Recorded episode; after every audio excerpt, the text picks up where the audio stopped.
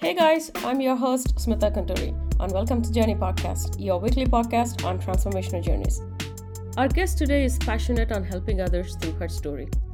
She brings more insight on the fundamentals with her experience as a law enforcement officer. One episode wasn't enough to know her, to learn her passion with the added insights through her experience. So please tune in for the upcoming episode as well. Hello, everyone. I have Saadia White with me today. Despite the fact that she was a law enforcement officer and took a vow to save lives, as a child, no one saved hers. Born into a life faced with trauma and several forms of abuse, Saadia is described best by those who know her as overcomer or a woman of resilience.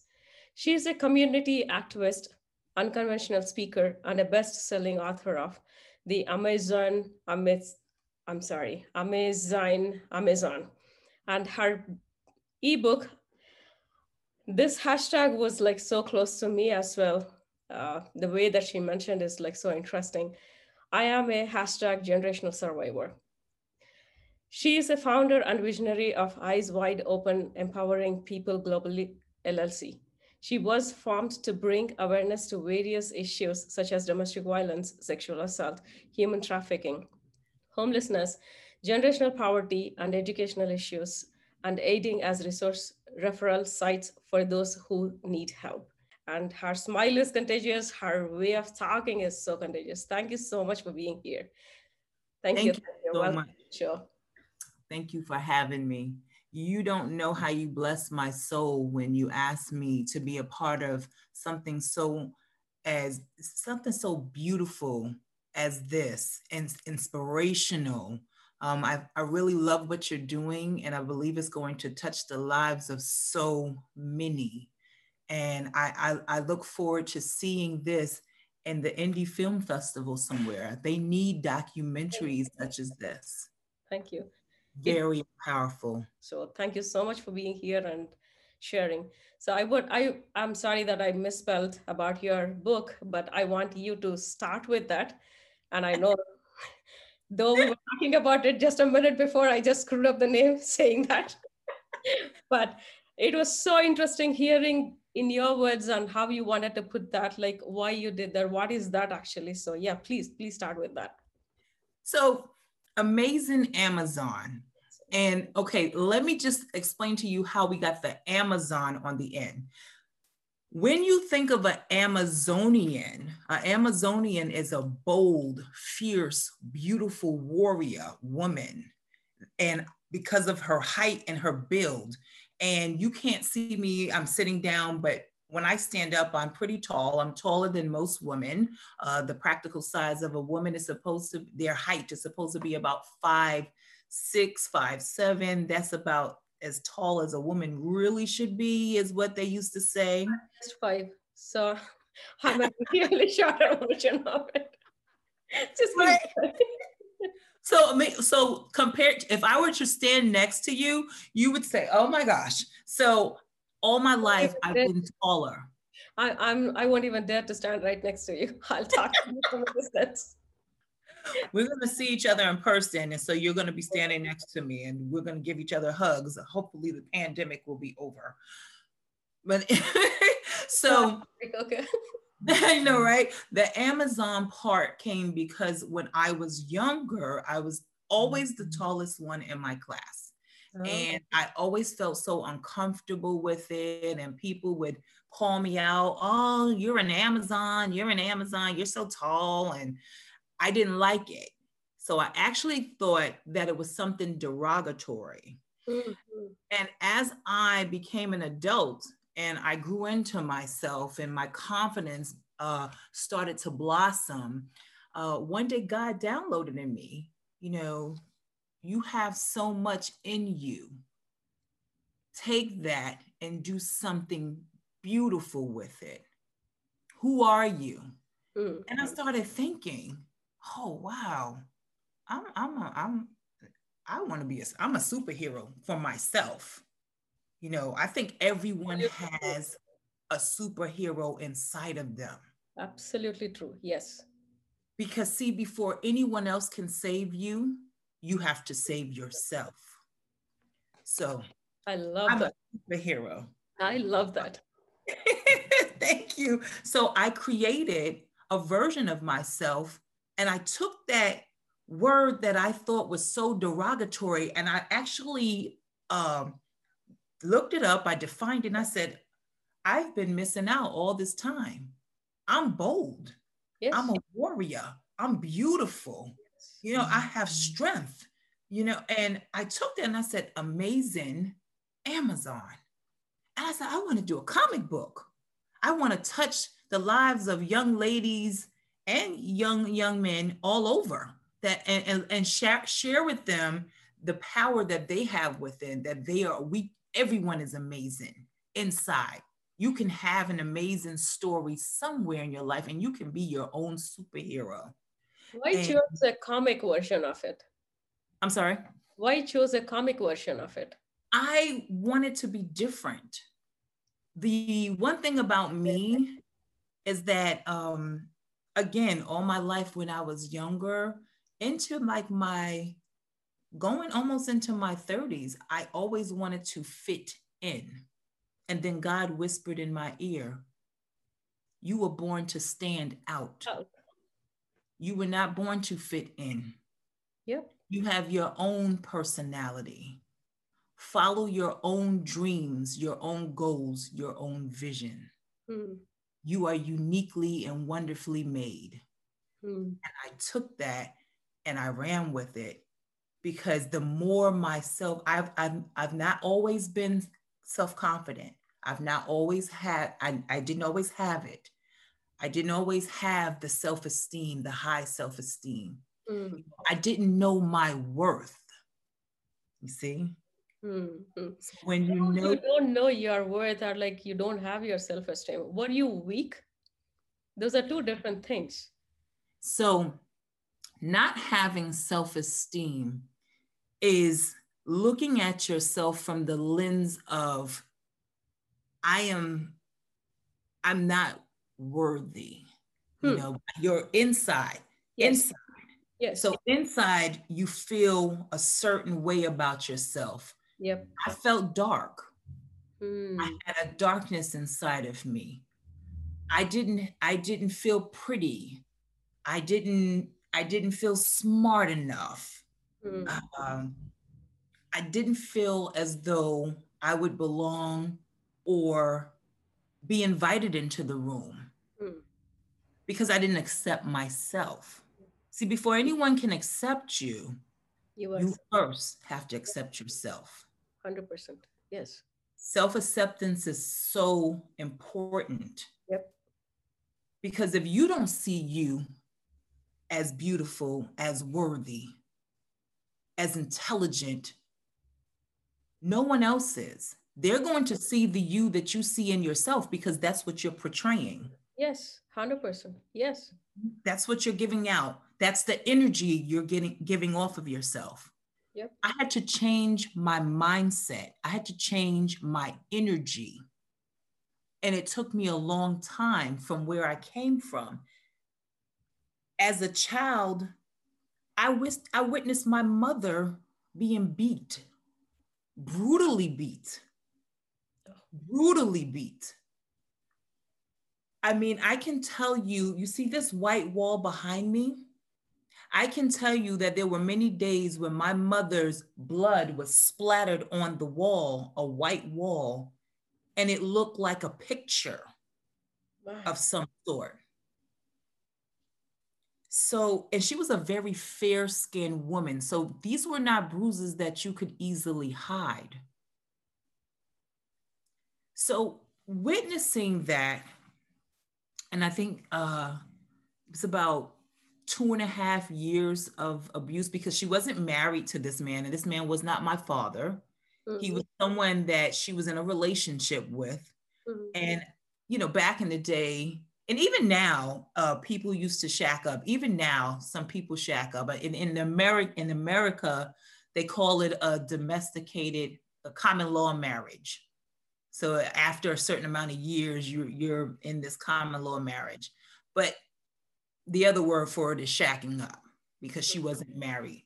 Uh, so this man, this monster, I'm not even going to call him a man, I'm going to call him a monster. This monster would brutally beat her. He was so jealous and envious. And I know that now. See, I was younger then. I was about, the timeline for me is a little wishy washy. So I want to say I was about six or seven you know, six or seven years old. So I, am I'm, I'm always trying to get the definitive timeline. That's for you're yeah. still young there, yeah. Right, but I was really young, and um, I would just tell you to watch that. For me, it was traumatizing. Yeah, of course. And I, I didn't understand love is this love? Is this so is he going to be my father? Is this man supposed to because I had a father and I knew who my father was, but is this man who's living here with us and supposed to, I thought he was supposed, my dad is nothing like that. So mm. I'm looking at this man to be like my father. Mm. And he was not. And when he stopped beating her, he turned on me. Okay. Hmm. I can I can remember that day, the first time it happened, so vividly, as though it were yesterday. Yes. Yes. I remember will be gone. Right. I remember every detail. Hmm. And um he didn't beat me but he molested me, sexually molested me. I can remember my mother leaving and telling me she would be back. She had to go to work. And I, I had my own room across from theirs. And I can remember holding my doll and I'm looking at her and just shaking my head. And I, you know, because of the monster that he was, I didn't want to see him. And I tried to stay so quiet because I wanted to be invisible. I, I, I felt like if I didn't make a peep, if I just stayed on the bed, sometimes if I, before it ever happened, because I was so scared of him, if she would leave out, let's say I had to use the bathroom, oh, I wouldn't go out my room. I would hold it. Sometimes I had accidents because I'm waiting for my mother to come back because I don't want to go out the room. But this particular day, when she left, I would say maybe about five, ten minutes at the most, he called me. Hmm. He never called me before. Hmm. This time he called me. Hmm. And I was slow moving because I'm like, is he he's calling me. So I'm taking deep breaths because I'm scared. You know, I'm a little girl. And um, I go off, I ease off the bed and I come to the doorway because where my mother's room used to be, when you open my door, you can see right into her room, basically. Mm-hmm. You can see like the, the edge of her bed. And he was sitting at the edge of, his, of the bed and I can remember seeing him with his hands in the middle of his lap. And he was doing something. And I didn't understand what he was doing. And he told me, Come here. And I, I can remember walking slow. And when I got to him, he took my hand and he placed it in the middle of his lap on that thing because to me it was a thing I didn't know what it was. Yeah. And um, I can remember him saying, Don't be scared. I'm not going to hurt you. And then he started to lift up my gown because I had on a pajama gown and he took my panties down. And, and now I'm horrified because I don't know what he's trying to do. And I can remember him taking my hand and moving it up, you know, moving it in a, in a motion.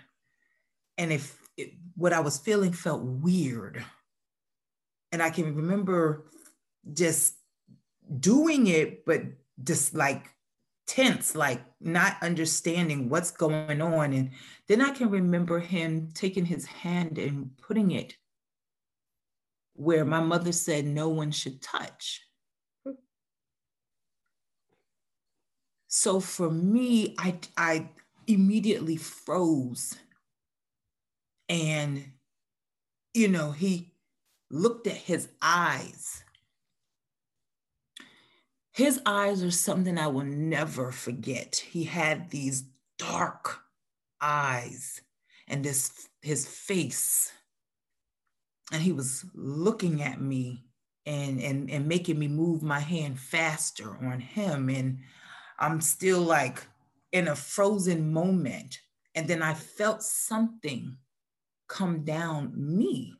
I didn't know I was urinating on myself because that's how scared I was. I peed myself. And he looked at me, and that's when he stopped and he said, Go get the mop, go clean it up.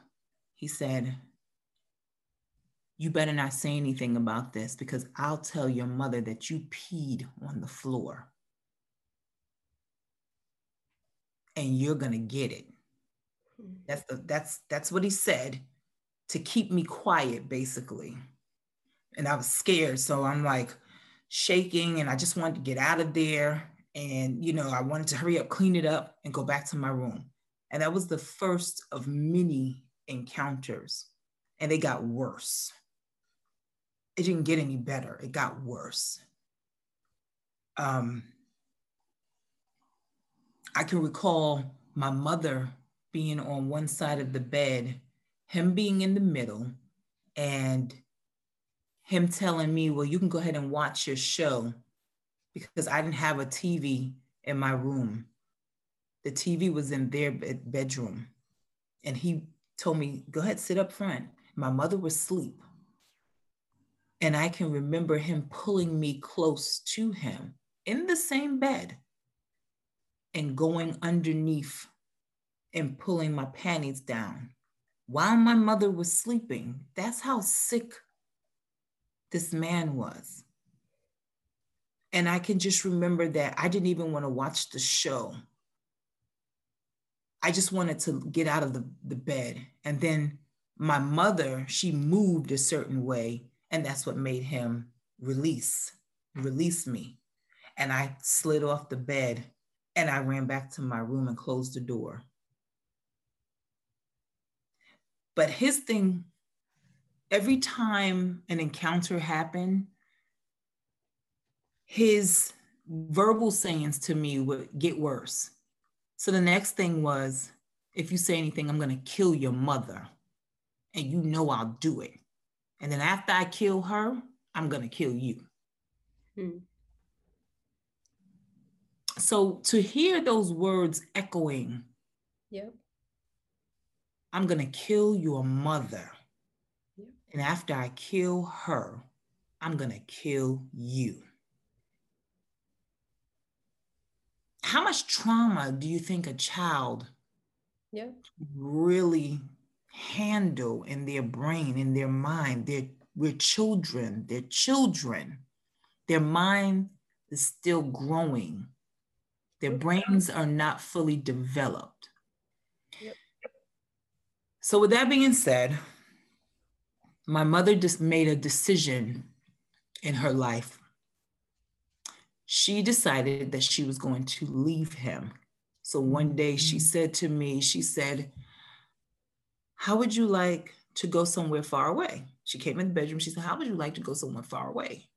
And I said, Go somewhere, like leave just me and you. And she was like, Yes, just you and I. And I was like, Yes, yeah, I wanted to get the hell away from there. I wanted to leave. And when she said, How would you like to leave? I'm like, You don't even have to ask. And then she said, Well, um, she said, The bad thing is we can't take but our suitcase with us. We can't take any of this. She said, So, Saadia, you're not going to be able to take your toys. I looked at her like, Mom, I don't care about the toys. Can we leave? I said, Are we leaving today? you know, I remember the conversation because I was like, let's get out of here because the only thing she didn't know what was going on. She didn't know that he was he he was molesting me because I was too scared to tell her because I thought he was going to kill her. Yes. And then I thought he was going to kill me. Yep. So when she said to me, How do you feel about leaving? If you could see the expression on my face as a little girl, I was so ecstatic. I, I, say ecstatic now because I know that's what my face conveyed. I remember. Hmm. So she and I packed, uh, maybe a couple of weeks later, we packed a bag. It was on a, I want, I want to say it was a weekend because I wasn't in school. So I want to say it was a weekend. I can't really remember, but um, we packed a bag. I remember my aunt Sophie, she going to my aunt Sophie's house and saying that we were leaving, and she had brought a lot of things. So my aunt Sophie, Sophie held a lot of things for us. She had brought a lot of things over to her house, and it, it, in that in that in that day it was an apartment building, so an apartment, and uh, we went to the bus station, and uh, we got on a bus and I, I, I finally, she finally told me we are going to California. My uncle, my uncle Russell, lived in California with his wife, hmm. and um, it was Merced, California. Smitha, we spent we spent three days on a bus, and I had I remember having my Barbie doll, and my mother taught me how to braid hmm. the Barbie doll's hair on the bus ride. And I can, rem- I can remember three days on the bus, no shower, we're eating at the, you know, bus, bus stops or what have you. But I just could remember being so happy. I didn't care. I was so happy yep. because I felt free. I felt released. And I and I looked at my mother and, and she just had a calm look on her face, like you know, it was something that I hadn't seen in a long time. Mm-hmm. But looking back at that now and picturing her face, it I can see that she just was like me. She felt free. Relieved. Relieved. Yes. So we we end up in California, Merced, California, where I would attend John Muir Elementary School. it's crazy that I remember these things. And um, tetherball, I remember the tetherball, the ball with the rope and you wrap it around the pole. So my uncle, here's the ironic part to all this. My uncle and my aunt were Jehovah Witnesses. And I'm not sure if you know what a Jehovah Witness is, Smitha. Have you ever, Smitha, have you ever heard of that? Uh, Jehovah Witness? I don't know the details. I think I heard the name of it, but I am not really sure what that is. You can explain what it is. Well, really briefly, it's just another faith, another type of uh, religion. Basically, they their God is Jehovah. That they and they they have some really and I don't know too much about the Jehovah Witnesses except for what I learned when I was there because there were certain shows I couldn't watch um, I can re- I can recall that the Michael Jackson Thriller video um, was coming out, mm-hmm. and people in my school were talking about it, mm. and I was excited because I wanted to see the video because that, that was at the time that there was a video, was this whole movie scene or what have you, and mm. I can recall everyone in the school talking about the Michael Jackson Thriller video when it was coming out, but my aunt said I couldn't watch it because that's not what they believe. They believe that that was too demonic. Okay. So I was so broken. I was so upset. Mm-hmm. I could then my favorite cartoon used to be the Smurfs. And I couldn't watch the Smurfs because she said they were blue little blue demons. okay. And you know, I looked at my mom and I'm looking at her and I got tears in my eyes and I'm like, I can't watch the Smurfs. I can't watch the Smurfs. And, you know, my mom was just like, look, We live here. We have to respect their rules. Yeah. You know, this is their tradition. This is their way of life. And we had to go to the Kingdom Hall and all of these things. But the ironic part, what I'm getting at is my uncle, he was in the military, he was in the Air Force. My uncle was abusive. He used to beat my aunt. And my mother had no idea that that was going on. Hmm. And I could recall nights when they were screaming, shouting. My mother was getting involved because she's trying to stop my uncle from hitting my aunt. They're fighting. And, and so we went from one trauma situation, traumatic, to hmm. another one. And I think with all of that going on, you know, I can tell that there was they, now these are adults and I'm a child, so I can tell that there was some there was a lot of tense moments, if you will. So I think my mother got stressed all over again. Smitha, she reached out to the monster and told him where we were. Oh my. Hmm. He came to where we were. How many days were you guys away from that person? How many what? How many days were you away from home by we, then? At that point, we were, it had to have been a couple of months because I had already started school and it had to have been about, it had to have been about two or maybe like three months, two, three months, I'm thinking. Okay. Hmm. And she called him and he came. And you know what he did?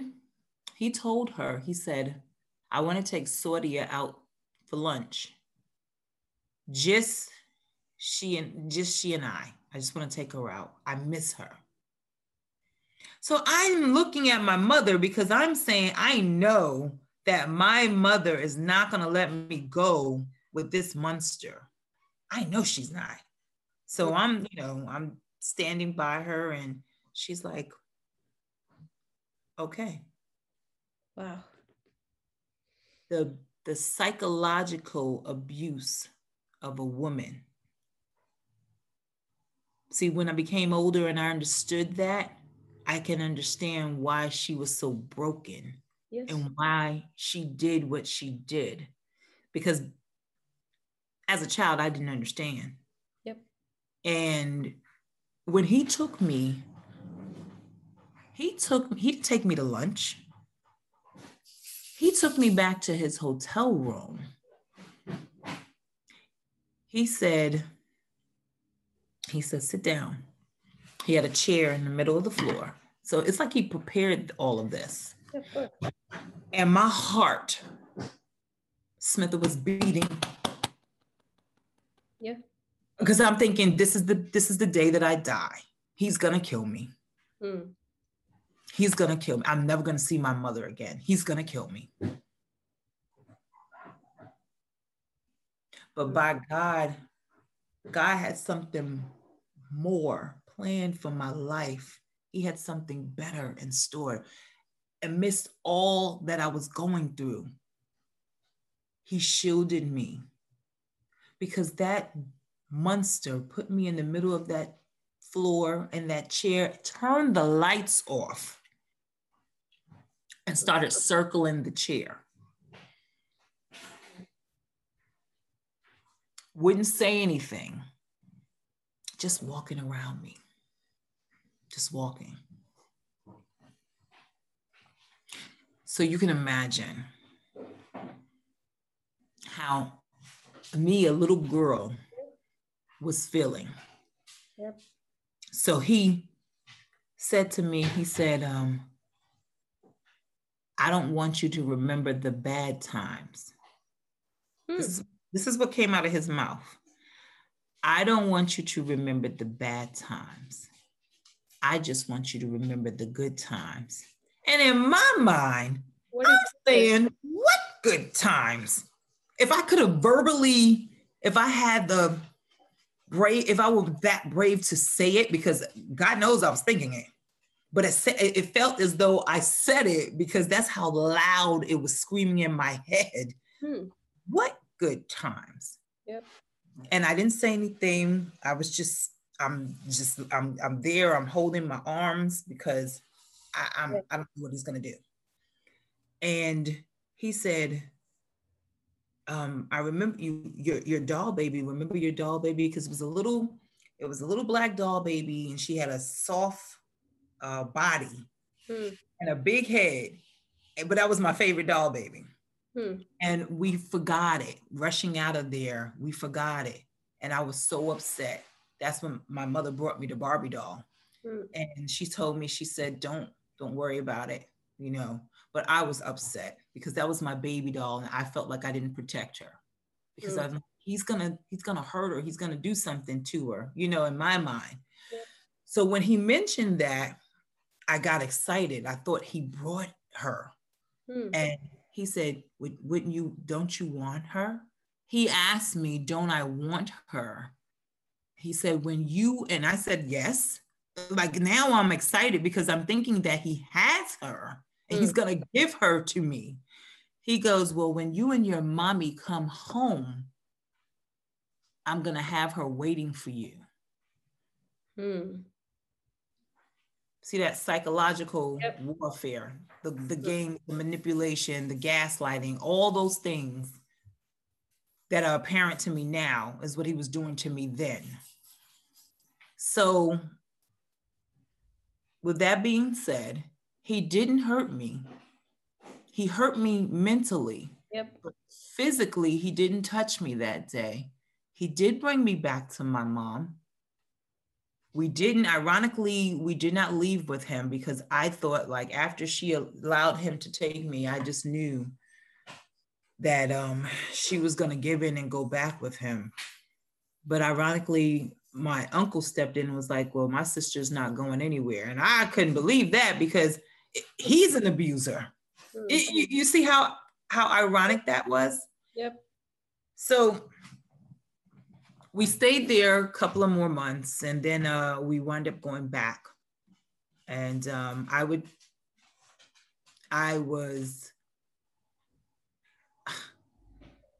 I don't know what I was, but I don't know what I was.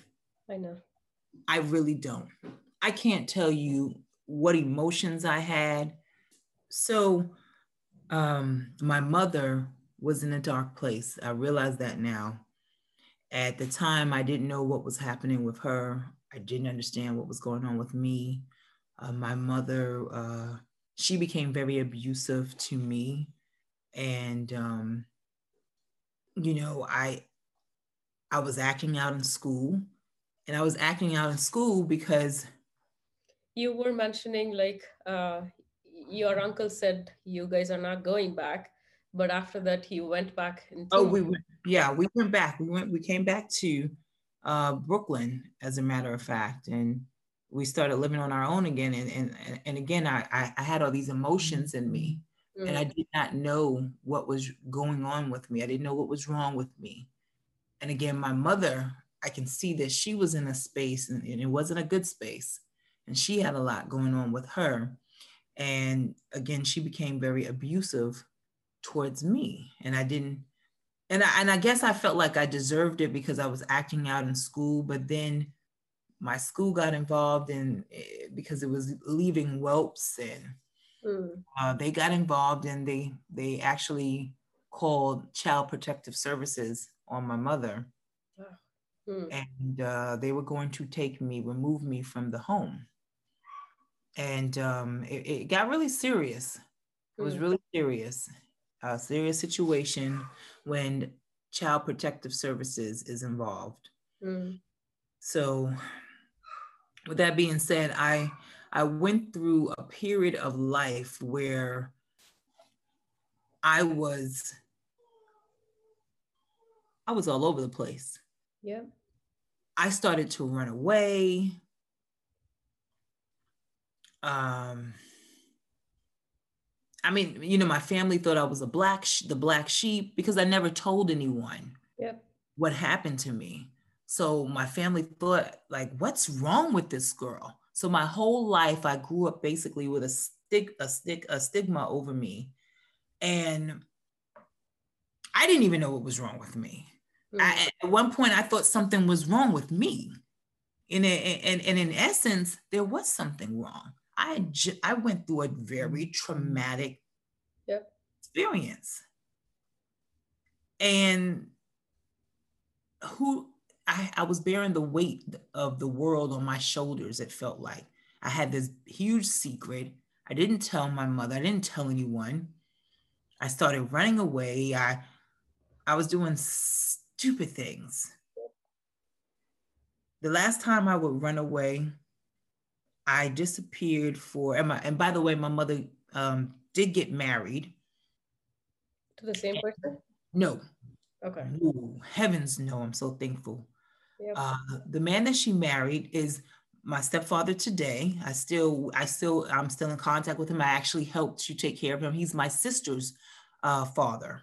Mm-hmm. So my sister and I have the same mother, but different dads, and we're very close.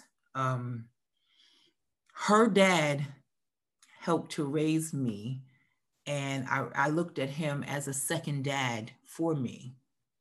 And uh, he really nothing like the monster. Mm. Nothing. That's awesome. Mm. So I, I saw better times coming. I got to know his family. His family embraced me, took me in, and you know, uh, my mother went back to school. She was in college and was doing different things. She got her degree. She started working for the city of New York, had a huge position. So things started looking up, but I was still broken. Mm. Mm.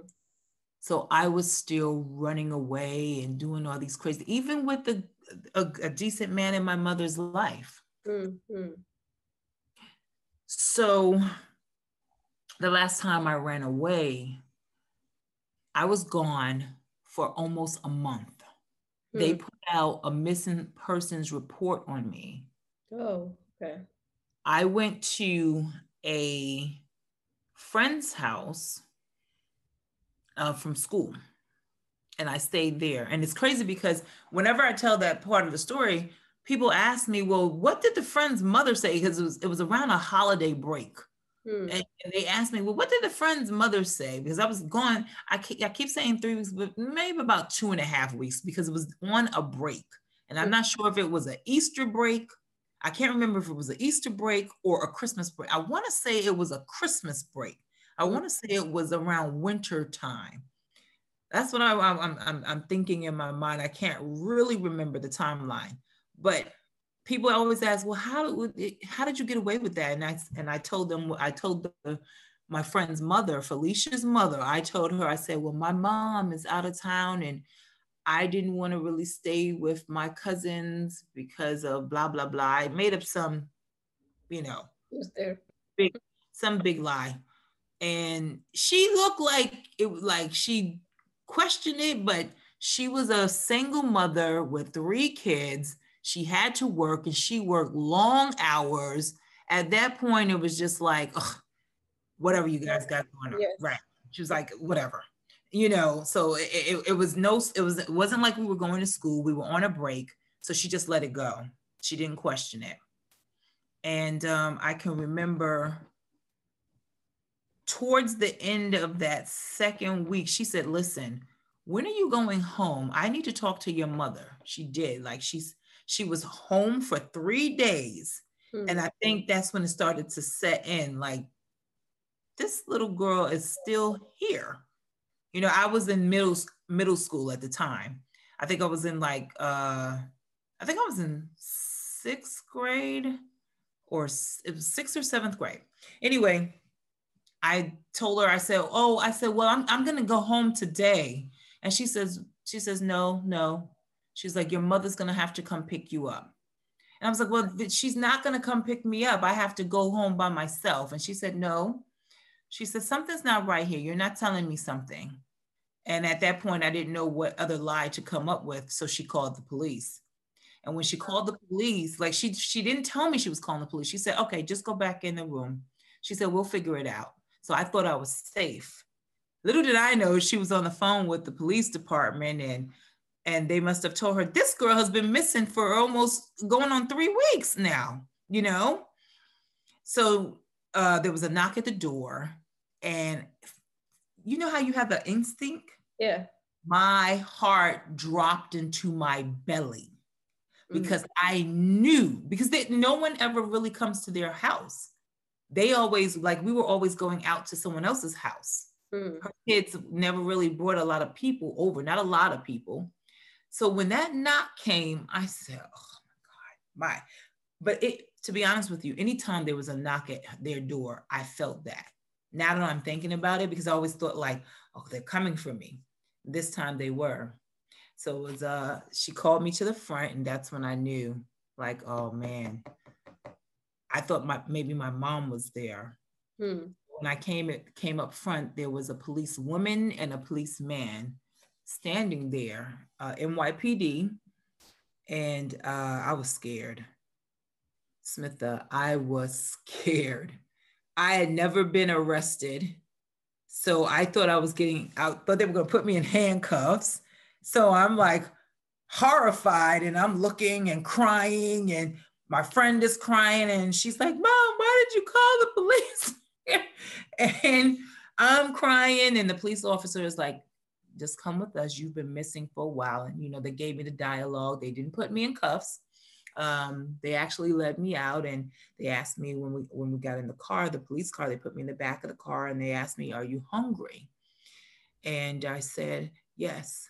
Um, I wasn't starving. I, I, I didn't eat that morning. They they uh, I forgot what um, ethnicity they were, but they had something that I really didn't eat, so I didn't eat Mm. because everything that they cooked I didn't like. You know, it was it was kind of it was foreign to me, and I never had it. And some of the things I tried, and I was like, okay, this is good, but some things I was like, no, I don't want that. so um, when the police officers asked me, was I hungry? I was like, yes. So they stopped and uh, they got me. I can remember it was McDonald's. They got me some McDonald's and we went to uh, the police station and they were talking to me on the ride. I can't remember all of how the conversation went. I could just remember telling them um, why I, I ran away. And uh, when we got to the police station, a surprise was there. My dad, my biological father, was there. Oh, okay. My biological father now, he lived in Virginia. Mm. And he, at the time, you know, had started a new family. And I hadn't seen him in a while. And when I saw him, I was so excited because this is my dad. This is my real dad. And, you know, my stepfather was there too. My mother was there. And oh, she looked hot. like she did not have a smile on her face at all. My dad embraced me, hugged me, and I was happy and crying. But my mother, I didn't even want to go near her. I did not want to go near her. Mm. And I uh I was sat in uh I can remember them sitting me in a, a room and it had a table and it had four chairs. Mm. Uh two on each side. And I can remember the police woman coming in and you know, she was asking asking me again, how do you feel? Are you okay? And blah blah blah. And then she said, listen, I want you to talk to me. I can remember her saying, I want you to talk to me. Mm. What is going on? What's going on with you that you're doing these things? Because your mother told me that you run you run away all the time. Mm. So she said, I know. This is what she said. And I remember, I always remembered that. She said, I know something is not right. Do you want to tell me? Mm. She didn't say, tell me. She said, do Do you want to tell me? She gave you the choice. You got it. And for me, that opened up the gateway. Of course, yeah. And I was flushed with tears. I'm snotting all over the place and I'm telling her what happened. And I could just see her eyes getting bigger and bigger and bigger. And then she said, okay. And she gave me tissue and she said, okay, it's okay. She told me it's okay. She said, it's okay. She said, you're safe now. You're safe. and I had I had heard those words before. Mm. You're safe now. Mm. And I can remember feeling like the weight of the world has lifted. Yep, yep. And uh, I can remember feeling that freedom I felt when I was on the bus with my mother. Hmm. So, first time I ever told what happened. Yep. Yep. And I felt safe and I felt like I was safe and he couldn't get me. Um, I um she left out the room and she told she told my mother and she told my dad what was going on and um I didn't tell them that it was not my stepfather who did that to me. I, I, in the midst of me babbling, that's something I forgot. So my father automatically turned to my stepfather like he was getting ready to beat him. Yeah. Right. Like beat him. And I said, no, no, it, it wasn't, it wasn't him. It was the one before him.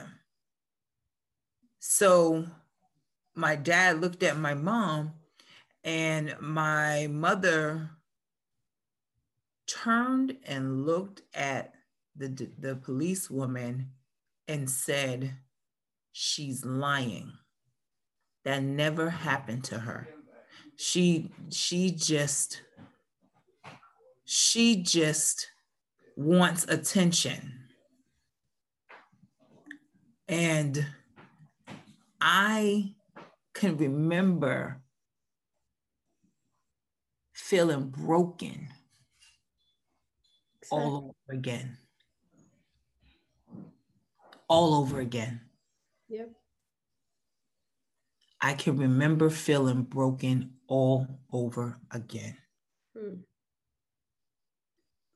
And the policewoman looked at my mother like, I can remember the policewoman's face looking at her like, what?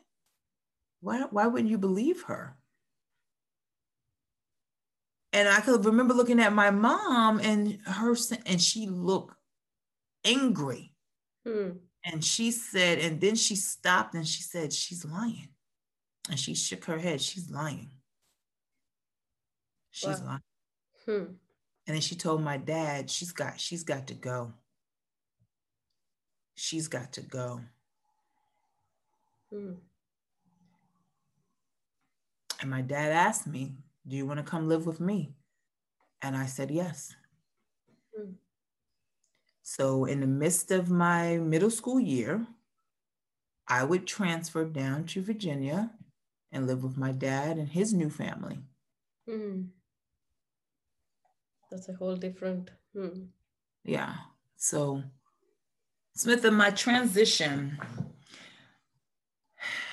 and the reason why I do this work the reason why I am a generational survivor, the reason why many of us are generational survivors is because of and this is a this is a phrase that a word that I I defined on my own, something that God gave to me. And I defined it as an individual that during their childhood witnessed abuse, domestic violence in their home, mm, mm. and either became a part of the abuse and grew in, or grew up into the abuse. Mm. But it had to have happened in that in that person's home. By a family member, whether it be the parents, whether it be the grandparents, etc., etc but that is the generational survivor. An, indi- an individual growing up in a home witnessing de- uh, abuse, domestic violence, and or being a part of that abuse, whether it be physically or mentally. Um, the purpose for generational survivors is to, and I wanted this to be a global platform, is to bring uh, awareness to other survivors that are generational survivors. Exactly. And, and also give and provide resources as well as lobbying for change hmm. Hmm. in the laws pertaining to domestic violence, child molestation, sexual assault. That is so vital. Yep. Because so many the some of the laws when you read them they're so off and it's like these these perpetrators are just continuously doing these things and getting away with them because the penalties are not stiff enough. Becoming a hero is a choice that comes with more responsibility. While Saadia chose to be her own superhero, her next chapter just begun. So come back to our next episode to learn more about that. Keep listening and keep learning. Okay, thank you for tuning in, and you can find me on all the socials at Smitha Gunturi and the show notes for any resources mentioned. See you next week. Take care.